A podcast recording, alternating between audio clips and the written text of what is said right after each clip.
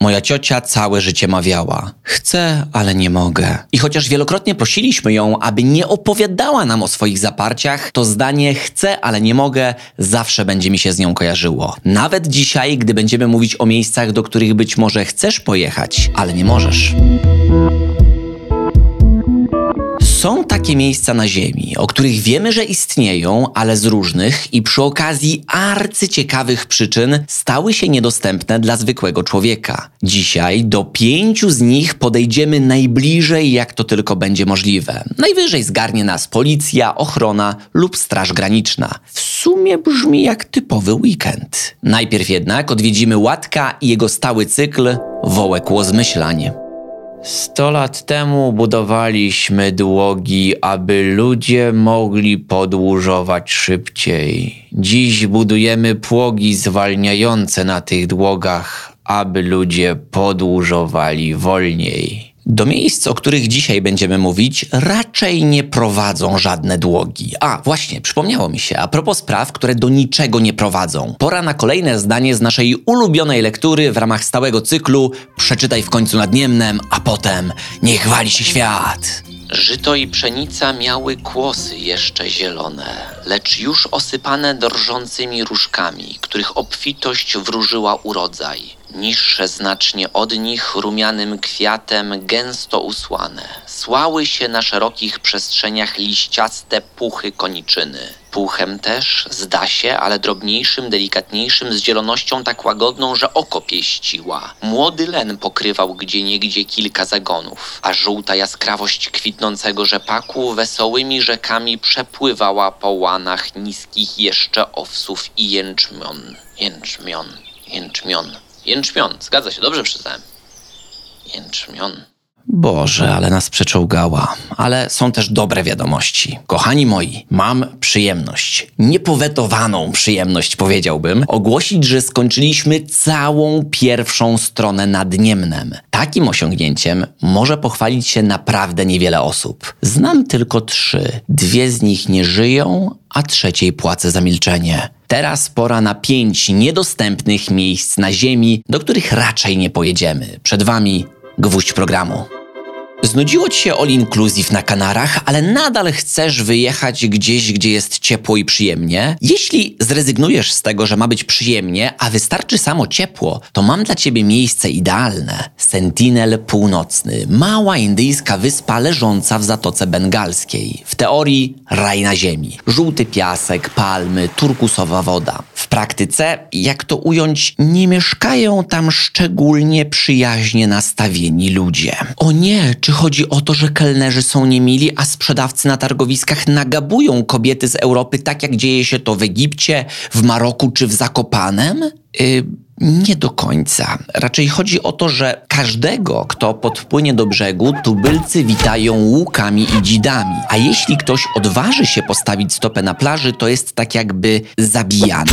Sentinelczycy to jedno z najbardziej tajemniczych plemion na świecie. Mieszkają na swojej wyspie od uwaga 60 tysięcy lat. Ich kontakty ze światem zewnętrznym można policzyć na palcach dwóch rąk przeciętnego drwala. 45 lat temu do brzegu wyspy podpłynęła pokojowo nastawiona ekipa National Geographic. E, przywiozła podarki i próbowała nawiązać kontakt. Tubylcy wzięli prezenty i wyrazili ogromną wdzięczność za pomocą tradycyjnego podziękowania. Ostrza dzidy wbitego w członki członków ekipy filmowej. Kilkanaście lat później na miejscu pojawiła się hinduska wyprawa, która na brzeg rzucała kokosy. Nie kokosy w znaczeniu pieniędzy, a po prostu prawdziwe orzechy kokosowe. Sentinelczycy chętnie je zbierali, więc Hindusi pomyśleli, że sprawa załatwiona i zaczęli podpływać bliżej brzegu. W odpowiedzi w ich stronę poleciał grad ostrzegawczych strzał bez grotów. Serio? Kokosami chcieliście ich przekonać do zmiany zdania o kontaktach z obcymi? Oni to zdanie mają od 60 tysięcy lat, więc niezwykle skuteczną metodę załatwienia sprawy wymyśliliście. Co poszło nie tak? To tak jakby zapuścić wąsa w stylu Dawida Podsiadły i myśleć, że to wystarczy,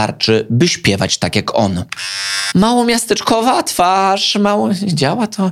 Nie ma fal, fal, nie ma... Kurczę, chyba się jednak okazało, że nie działa zupełnie jak te kokosy. Otóż Okazało się, że nie. Zamiast kokosów trzeba było im rzucić, nie wiem, Big Maca, elektryczną hulajnogę, PlayStation, to może byście ich chociaż troszeczkę cywilizacją zainteresowali, a ci orzechy rzucali. Ludzie! Od czasu nieudanej akcji z kokosami władze Indii stworzyły wokół wyspy strefę ochronną. Nie można nawet do niej podpłynąć. Parę miesięcy temu ten zakaz zdecydował się złamać pewien genialny Amerykanin. Przekupił hinduskich rybaków, aby ci podrzucili go na Sentinel Północny. Po co? Otóż nasz bohater wpadł na fantastyczny pomysł nawrócenia sentinelczyków na Jezusa. Tubylcy jak na siebie bardzo delikatnie dali mu do zrozumienia, że nie są szczególnie zainteresowani i przekuli włócznią jego Biblię. Jednak nieustraszony ewangelizator nie dał za wygraną i nie skorzystał z szansy opuszczenia wyspy. Wybrał się za to w inną podróż do domu Pana. Nie udało się nawet odzyskać jego ciała. Tak się teraz zastanawiam, jak on chciał opowiadać o Jezusie, skoro na Sentinelu używa się rdzennego języka niepodobnego do żadnego innego. Próby rozmowy z tubylcami mają podobną skuteczność, co wysłanie im zaproszenia do znajomych na Facebooku.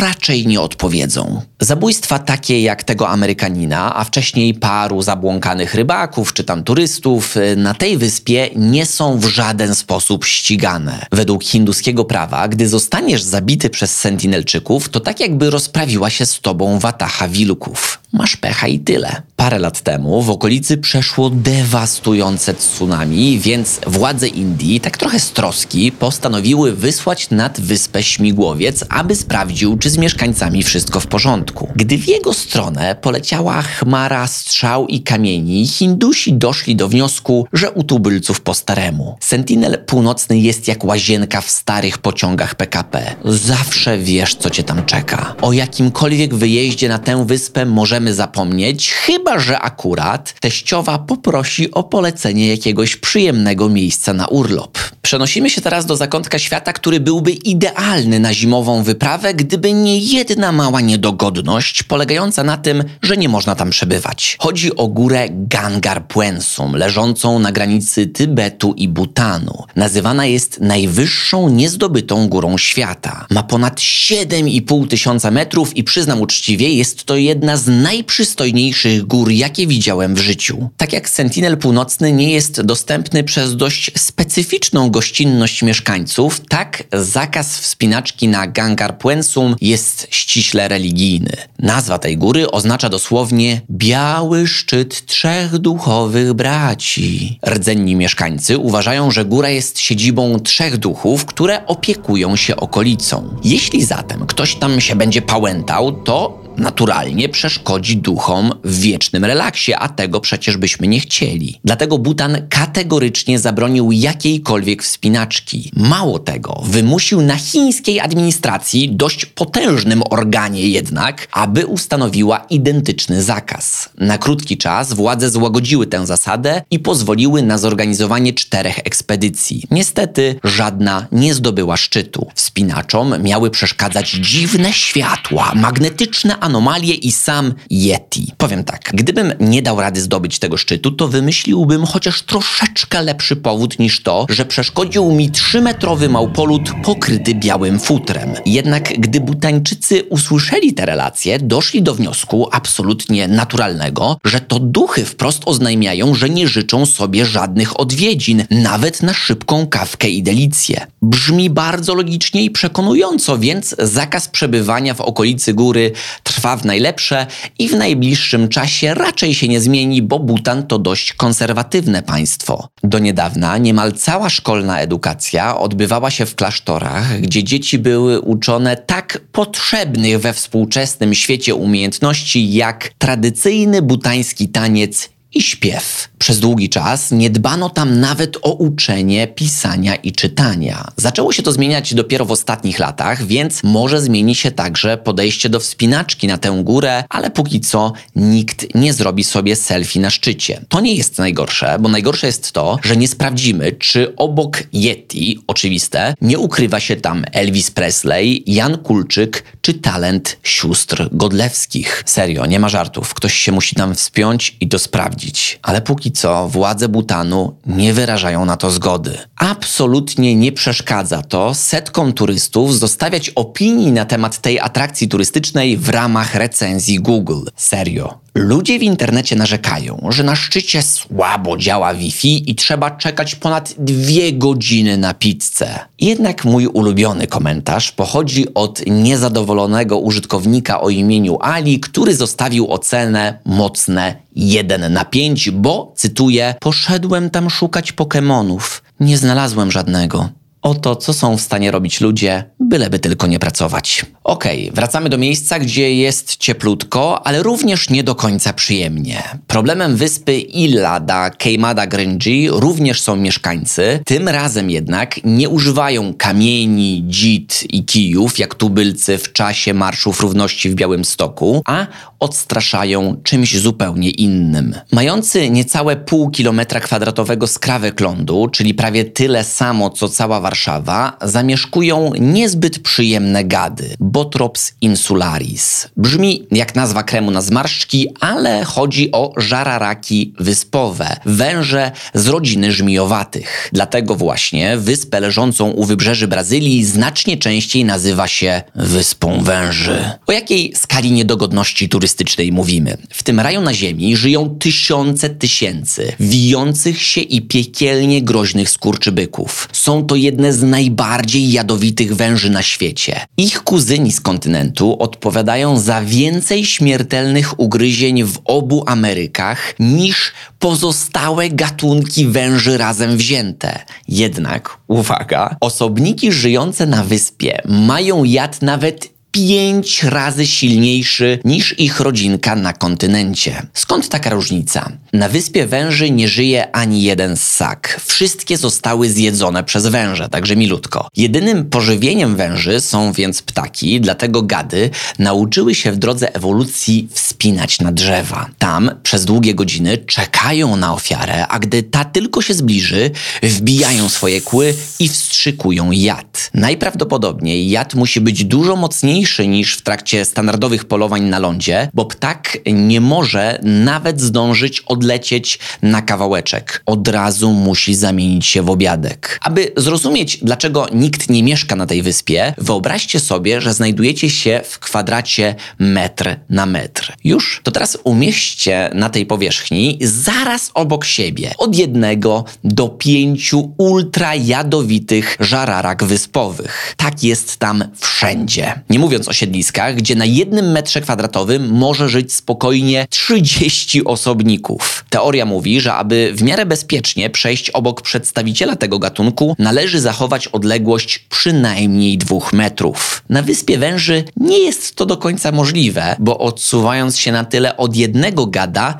nadepniecie na drugiego. Jak można się domyślić, turystyka nie kwitnie tam jakoś szczególnie. Brazylijski rząd wydał bezwzględny zakaz dobijania do brzegu mogą się tam dostać jedynie naukowcy i to po otrzymaniu specjalnego pozwolenia. Każdej ekspedycji musi towarzyszyć lekarz, bo w przypadku ugryzienia potrzebne jest natychmiastowe leczenie. Nawet mimo tego ukąszony delikwent ma parę procent szans na to, że nie przeżyje spotkania z wężem. Wyspa od lat jest tam, gdzie stadion Krakowi w czasie derbów z Wisłą. Na liście najniebezpieczniejszych miejsc na Ziemi. Jej wybrzeże jest stale monitorowane przez brazylijską marynarkę wojenną również po to, aby chronić same węże przed najgroźniejszym drapieżnikiem człowiekiem. Zostańmy jeszcze na moment w Brazylii, ponieważ numer 4 na naszej liście niedostępnych miejsc jest także zamknięty, by kogoś ocalić przed cywilizacją. W dolinie rzeki Javari, na granicy Brazylii i Peru, leży rezerwat, właściwie kawał rezerwatu, bo ma terytorium większe niż na przykład cała Austria. Według rządowych danych żyje tam kilkanaście plemion, na które składa się zaledwie około 2000 osób. Bardzo specyficznych osób, bo całkowicie odizolowanych od cywilizacji. To ludzie, którzy nie mają bladego pojęcia, że w teorii są Brazylijczykami. Mamy tylko strzępki informacji o ich codziennym życiu, głównie za sprawą zdjęć lotniczych. Widać na nich ludzi pomalowanych roślinami roślinnymi farbami, mieszkających w prymitywnych warunkach. Bardzo prymitywnych. Gdyby był tam McDonald's, to pewnie nie można by było w nim płacić kartą. W odróżnieniu od Sentinelczyków, mieszkańcy rezerwatu uciekają i chowają się przed przybyszami z zewnątrz. Kilkanaście dni temu, po raz pierwszy od dawna, udało się zobaczyć i nagrać członka plemienia Awa, co do którego były podejrzenia,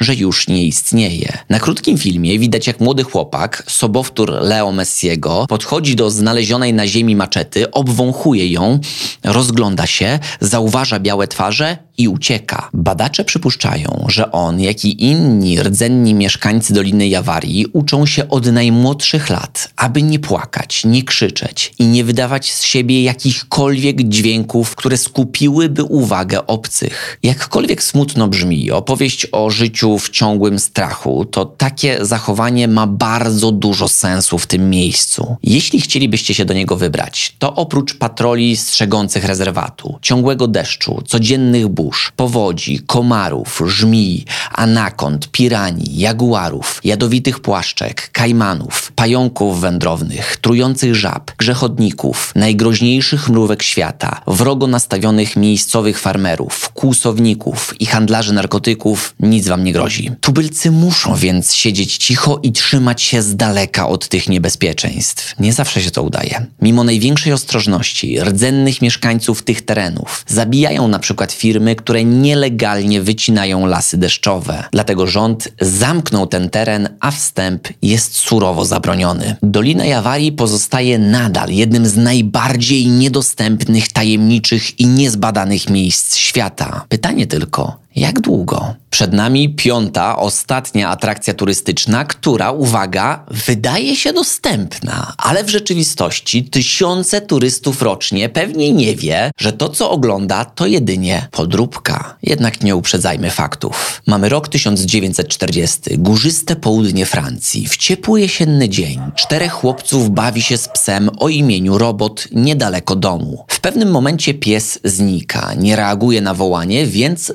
zaczynają się poszukiwania. Okazuje się, że robot utknął w skalnej szczelinie. Chłopcy rzucają się do ratunku i po jakimś czasie udaje im się wślizgnąć do jaskini i wybawić psa z opresji. To, co znajdują na ścianach, zapiera im dech w piersiach. Chłopcy nie wiedzieli, że zobaczyli malowidła sprzed kilkunastu tysięcy lat, a ich mała wieś stanie się atrakcją turystyczną dla całego świata, której reputacji może dorównać tylko Licheń niedaleko Konina. Na 150 metrach tuneli ukrytych przed światem zewnętrznym chłopcy znaleźli wystawę obrazów ukazujących konie, byki, jelenie, które w świetle pochodni niemal się ruszały, tak dobrze były namalowane. Tyle wystarczyło, aby zaraz po wojnie nastąpił wybuch popularności tego miejsca. Lesko, bo o nim mowa, zwiedzało dziennie tysiące osób. Dla wygody turystów wyrównano podłoże jaskini, wybudowano barierki, no do tego stopnia zagospodarowano to miejsce, że zabrakło tylko stoiska z popcornem i kolą.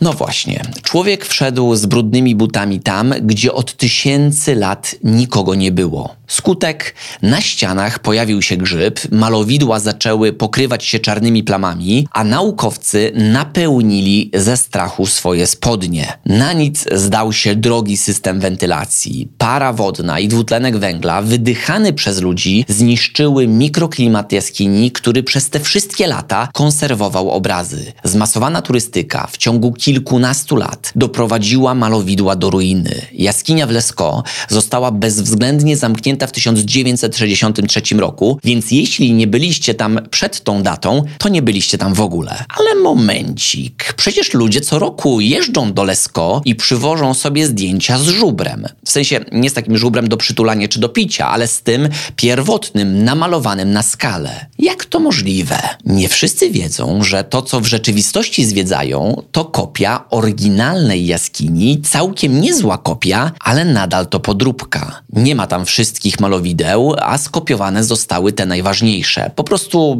prawdopodobnie wzięto te, które generują najwięcej lajków na Facebooku. Do oryginalnej jaskini rząd wpuszcza najwyżej kilku naukowców rocznie. Muszą być ubrani w sterylne kombinezony, maski do oddychania i czyste, białe rękawice. Wyglądają więc jak przeciętni uczestnicy imprezy techno w Berlinie. Efekty tych zabiegów są na całe szczęście widoczne. Po renowacji jaskinia Lesko powoli dochodzi do siebie po ostrej jeździe bez trzymanki. Nie bójmy się tak nazwać czegoś, co inaczej ładnie określa się mianem masowej turystyki. Najprawdopodobniej na bardzo długo Lesko zostanie na liście najbardziej niedostępnych miejsc świata. W sumie nie wszędzie człowiek musi wejść ze swoimi buciorami. Nadal na całym świecie jest masa niezwykłych miejsc dostępnych. To jest zadanie na dzisiaj. Wpiszcie w komentarzu, w jakim najbardziej nietypowym turystycznie miejscu byliście na świecie. Oczywiście będą to zapewne miejsca dostępne, ale szukamy takich prawdziwych perełek. Jeśli słuchacie tego w formie podcastu,